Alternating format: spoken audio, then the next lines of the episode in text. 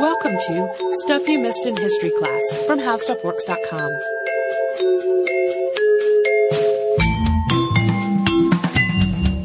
Hello and welcome to the podcast. I'm Holly Fry. And I'm Tracy V. Wilson. And today is part two of our history of narcolepsy. Uh, and in the first episode, we talked about what narcolepsy is and when it was first written about, at least in the uh, Western record, and of the work that was being done by German psychiatrist Carl Friedrich Otto Westphal in the late 1870s.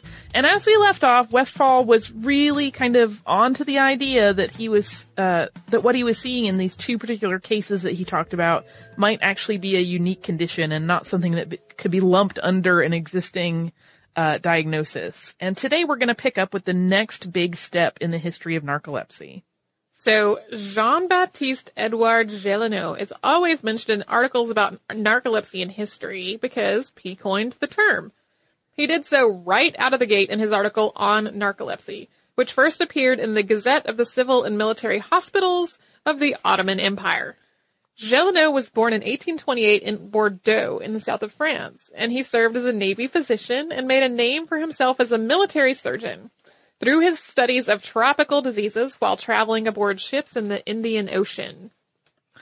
And uh, one of the other notable things that he did in his medical career was that he introduced the use of arsenic bromide tablets to treat epilepsy.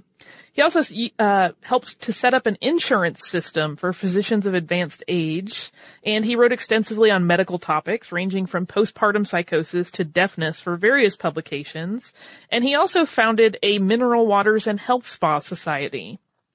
In an interesting bit of crossover, he cited the work of Westphal in an article about agoraphobia in 1880, which is the same year that Gelineau appeared on the narcolepsy timeline. We don't know if the two men ever had direct com- communications with one another, although they were working on some similar areas of medicine. This was all happening right after Germany had been unified by Otto von Bismarck, and France and Germany were not exactly super chatty at this point. Yeah, so we really don't know if they ever had contact, even though, as we said, he cited some of the other man's work and they they were working in similar areas, but those were areas that were kind of exciting throughout the medical community. So there were many people working on them. Uh, in Gelineau's writing on narcolepsy, he offers up a case of a barrel seller called Mr. G, and he is age 38, and this man experienced up to 200 incidents each day of uncontrollable sleep, lasting one to five minutes each. And even a 30 minute discussion would be consistently interrupted by sleep attacks. I think Gelineau mentions in his writing that the longest he was able, ever able to witness Mr. G going without an attack was about 30 minutes. Uh, the patient had grown dependent on his 13 year old son to stay with him at all times so that the son could wake him when he dropped off unexpectedly. Mr. G had no history of convulsions, no other medical issues that would explain this condition that he presented himself with before Gelineau on February 15th of 1879. Yeah, he had, you know, he wasn't completely free of, of medical issues, but none of them could have been attributed to this. Uh, Mr. G had been in a violent fight three years before his contact with Dr. Gelineau. And after the fight, he had been arrested and imprisoned. Not long after that, a log actually fell on his head, but he had continued his life with no apparent consequences of these two events for quite some time. However, about a year after the log incident, Mr. G began to experience a loss of muscular tone in his legs when he was laughing aloud or when he became excited because of a good business deal. He started to notice that he would become paralyzed when playing cards if he was dealt a particularly good hand, and then he would drop off to sleep for about a minute. And that's how it began, but his condition progressed pretty rapidly, and soon the slightest excitation would send Mr. G into a sleep attack. He tried to ward these sleep attacks off to no avail, and he, as anyone else who deals with narcolepsy, had no control over when his body would just fall into a stupor. Even something as simple as seeing happy children and families at play in the park, he would have this moment of delight and then it would drop him off to sleep. Uh, the more intense his emotions, whether it was one of delight or one of pain or anger, the more rapid and intense his sleep attack. The attacks that came upon him when he was very angry were less frequent, but his sleep became deeper and lasted longer. Yeah, so it seems like happiness was a little bit more of a trigger than anger, but the anger ones were a little bit more intense in terms of episodes. Uh, Mr. G had already been diagnosed as having a seizure disorder, but none of the treatments that were issued for it did any good. He really didn't think that was what he had. The patient reported no pain associated with his sleep attacks, merely a feeling of deep heaviness and the sensation of his mind being empty. And you may recall that was one of the primary descriptions, the sense of empty-mindedness of uh, Westphal's primary patient in his study.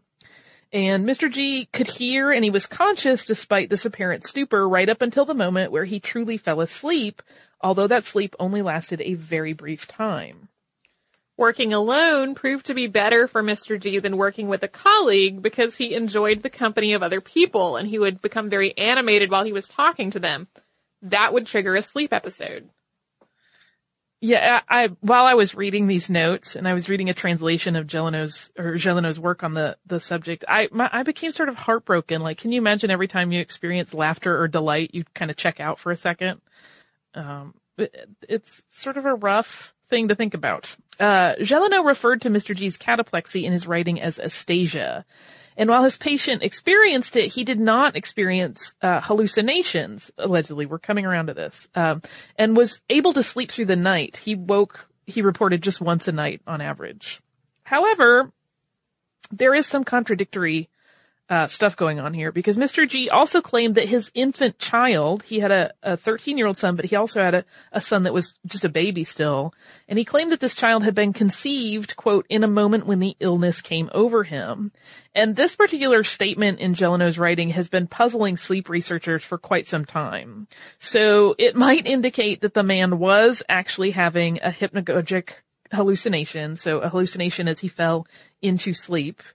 Uh, or he was experiencing vivid dreams and dreamt the event.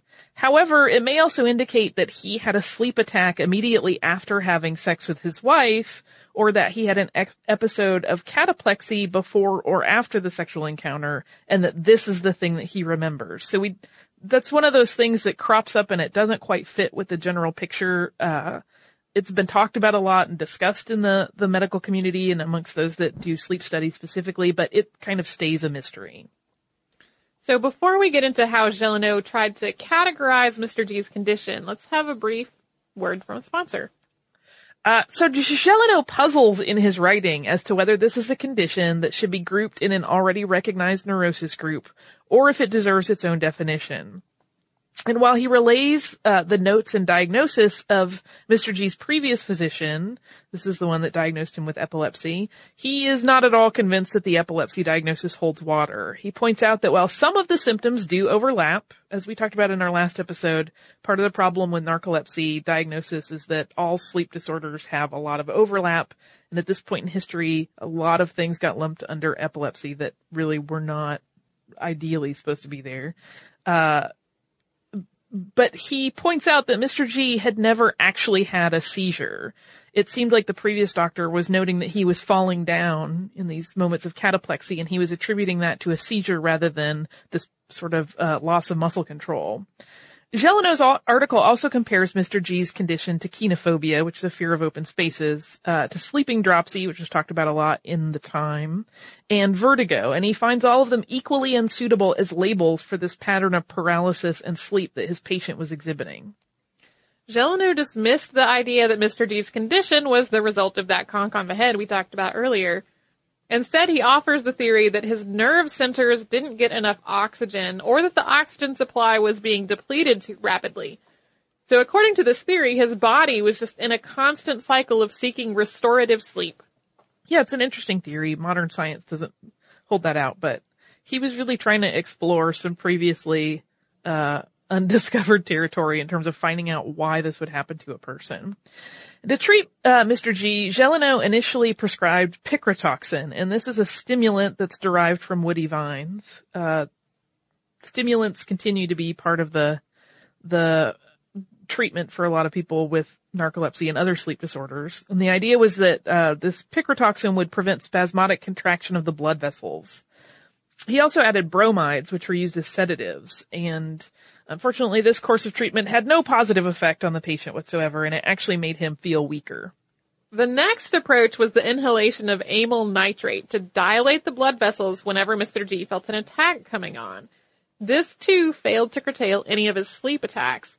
Similarly, apomorphine injections, strychnine arsenate, phosphates, and caffeine were all failures. Yeah, you know, some would uh, initially appear like they might be helping, and it's funny because in the description he talks about whenever Mr. G inhales the amyl nitrate, his cheeks flush, and so they think like it might be doing some good, but no. Uh, Gelineau did not differentiate between narcolepsy with cataplexy and narcolepsy without cataplexy because in his patient, there was always cataplexy. Although today those two conditions are diagnosed differently. And while Gelineau touched on and ultimately dismissed in Mr. G's case the possibility of an injury being the cause of such a condition, it would be some time before narcolepsy would be distinguished into two types. Uh, primary narcolepsy, which is when the cause of the condition is unknown and it seems to exist on its own as a neurological condition. And then secondary narcolepsy, characterized by the presence of an underlying neurological condition or a traumatic brain injury. So both the Westphal and Gelineau cases have a lot of factors in common. Neither of them, however, include discussion of automatic behavior. So those are those instances where patients go on with the task that they had been partaking in or doing even during episodes of sleep attacks, like continuing to write even after they've dropped off. One of the important aspects of Gelineau's work was his observation that episodes of sleep were often linked to or catalyzed by moments of extreme emotional response. And while Westphal seems to have been observing similar triggers for cataplexy, he mentions things like the patient seeing two boys fighting or excitation is bringing on cataplexy. He isn't as detailed. And as we mentioned before, he seems to think that the sleep instances are the result or extension of the muscle weakness. But the truly important development is that these two prominent doctors, and there were others writing, but these are the two that really kind of cemented this, uh, they had now written about patients with what appeared to be really similar conditions. Uh, and so narcolepsy started to really be looked at a little more seriously. But unfortunately, as it gained recognition as a sleep disorder, uh, many sleep issues involving daytime drowsiness were then incorrectly lumped together under the diagnosis of narcolepsy. While there was certainly some work being done in the field of narcolepsy in the early 20th century, cataplexy was given its name in 1902, for example. It wasn't until the encephalitis lethargica outbreak that started in 1917 that it really got a lot of attention. We have a whole episode on encephalitis lethargica that is extremely scary, so we won't go into more detail about it here. yeah, uh, Tracy did the research on the encephalitis lethargica episode and it was very, very frightening stuff. It was an accidental Halloween episode. It was not supposed to be scary stuff for Halloween. but it was, it it's out. very scary to think yeah. about and to talk about. But just as we said, uh, many sleep disorders were incorrectly being diagnosed as narcolepsy, and this was sometimes a problem with encephalitis lethargica, particularly in the beginning of it, its appearance. Although there were cases of encephalitis lethargica where the narcolepsy diagnosis was legit, uh, and this actually caused some doctors to debate whether or not there were truly any cases of idiopathic narcolepsy, or if it really was just always linked to another problem that just wasn't always easily identified. In 1930, psychiatrist Konstantin von Economo, who I think we talk about in that encephalitis lethargica episode, identified the posterior hypothalamus as the region of the brain that was critical in wakefulness. He proposed that a lesion, or disease of the posterior hypothalamus was a probable primary cause of narcolepsy. And as interest in sleep science grew, many treatments for narcolepsy were devised and attempted. Intrathecal injection of air, so that's air pumped into the space under the arachnoid membranes of the brain or spinal cord uh, was tried, removal of cerebrospinal fluid, and radiation of the hypothalamic region. Uh, those were all attempted to try to treat narcolepsy. None really effective. In the pharmaceutical realm, ephedrine sometimes offered marginal help, but in 1935, amphetamines were introduced as a treatment. These had and continue to have a significant effect uh, in the way of reducing drowsiness, but there are a lot of side effects and they can be addictive. Tricyclic antidepressants have also been effective, and in many cases, doctors use a combination of antidepressants and stimulants to manage patient care. And then before we get to what is maybe the most fascinating part of narcolepsy history, uh, at least for me, uh, should we take a moment to thank one of our sponsors? Sure. Okay, so now we're getting into the the middle of the 20th century where some really interesting stuff starts to happen. Starting in 1964, Dr. William Dement, who is the father of modern sleep science and is still going, he's in his 80s now, uh, opened a sleep clinic at Stanford, and there intensive study of the causes and patterns of narcolepsy was conducted. The sleep center actually became permanently established uh, a little over five years later in 1970.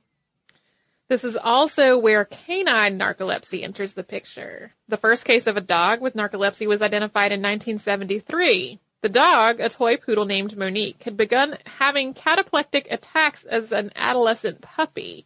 In some cases, Monique would experience only partial cataplexy, and for example, her only her legs would go limp.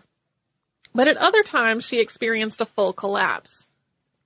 And just as was the case with Westphal and Gelineau's patients, excitement would trigger Monique. Uh, a new toy or food or a treat could prompt an episode of cataplexy.